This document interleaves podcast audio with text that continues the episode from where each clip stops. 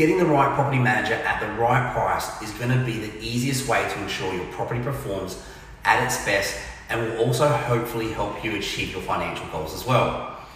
As an investor myself, I've engaged multiple property management agencies over the years for my own personal property portfolio. And as a business owner, I've also hired multiple amazing property managers as well as having managed properties myself. Now, what I've come to learn from the years of experience I've gained as an active investor and as a business owner operating in the property management sector is the key ingredients are value and trust.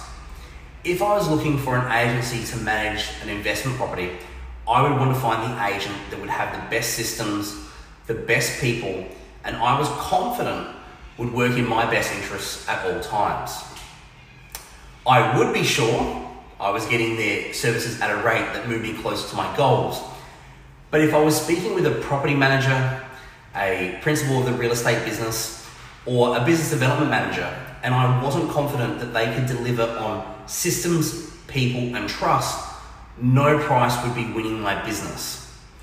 If you're lucky enough to find that there are a few of these agents in your area that will meet this criteria, that you believe can help you, then look at price. But if someone is not your first pick, then you're really just gambling with thousands, if not hundreds of thousands of dollars, hoping that second best is good enough. Remember, the agent who charges too little will never be able to service your property. The agent who charges too much stops you from achieving your goals. Well, at the very least, they're going to slow you down.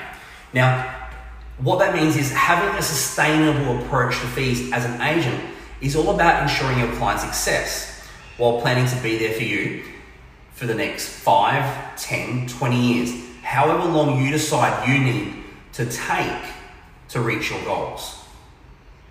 I'm Ricky from Real People Real Estate. I hope you enjoyed this video. Please like and share and leave comments down the bottom to let us know what you'd like us to discuss in our next video.